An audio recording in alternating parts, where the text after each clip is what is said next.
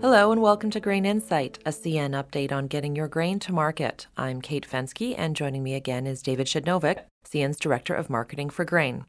David, let's take a look at where things stand heading into new crop. What has the rail freight demand picture looked like since the beginning of May?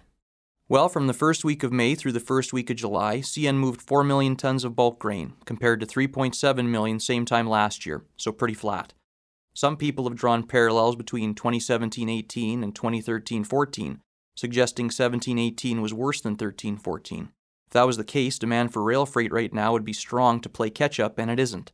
From week forty to forty-nine back in thirteen fourteen, C N moved four point nine million tons of bulk grain, over twenty percent or nine hundred thousand tons more than this year. Carryout of the six major grains is projected to be average. Ag Canada projects all Canada carryout, which is stocks on farm and in the commercial grain handling system, at eleven million tons, so half a million tons lower than last year. Now it's looking like that'll come in lower based on the pace of canola and wheat disappearance, but we'll see.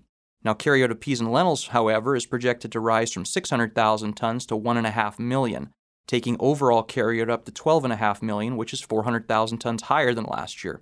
The high Indian import tariffs on pulses have had a very negative impact on overall Canadian exports, although demand from China for peas has taken up some of the slack, which is good. What does an average carryout look like? Well, the five, ten, and fifteen-year average carryout's twelve to twelve point five million tons, and the record low in that time period was just under eight million back in twenty twelve thirteen. And back then, the crop was short, and grain companies were very aggressive marketers in the wake of the elimination of the wheat board's monopoly. Now, exports aren't the only driver of carryout. Domestic use in Canada has failed to keep up with the increase in crop production in recent years, placing increased emphasis on bulk export movement. Compare two thousand three oh seven versus twenty thirteen seventeen average production and domestic use of the six majors plus peas and lentils. Production's increased eighteen million tons in that time period, while domestic use has only increased two point five million tons. Is rail capacity on C N limiting overall grain movement?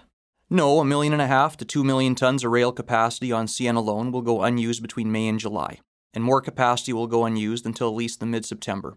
The shiploader replacement project at Alliance Grain Terminal, combined with the railcar indexer project at Prince Rupert Grain, is eating into overall grain supply chain capacity to the tune of close to a million tons.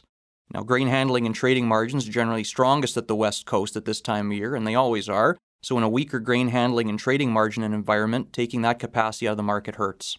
Now, you mentioned margins and prices. Is that contributing to the lack of grain movement? Well, first, there are other grain supply chain realities that limit movement too. Farmers are in the field seeding in the spring, and grain movement slows then.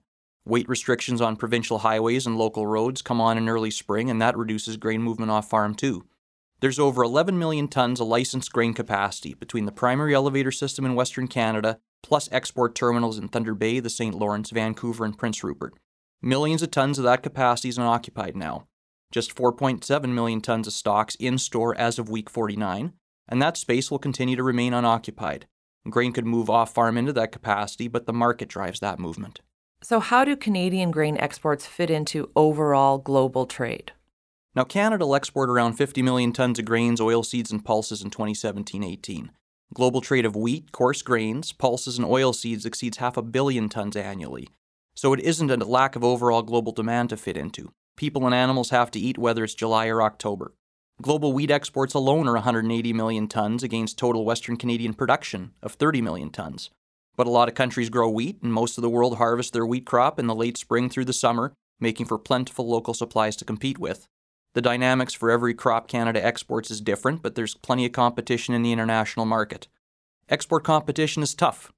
Prices are low, and there's only so much demand in the world for high-protein, high-quality spring wheat, for example. The next step down is competing against wheat from Black Sea and other origins.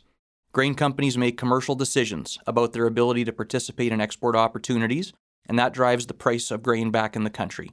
And farmers make commercial decisions about whether to participate in that market at that point in time. It comes down to dollars and cents, target margins, and profitability. Thanks for your time, David, and thanks for listening. For real-time updates, please visit us on Twitter at C N Railway or find out more information at cn.ca slash grain. You're listening to Grain Insight, an update from C N.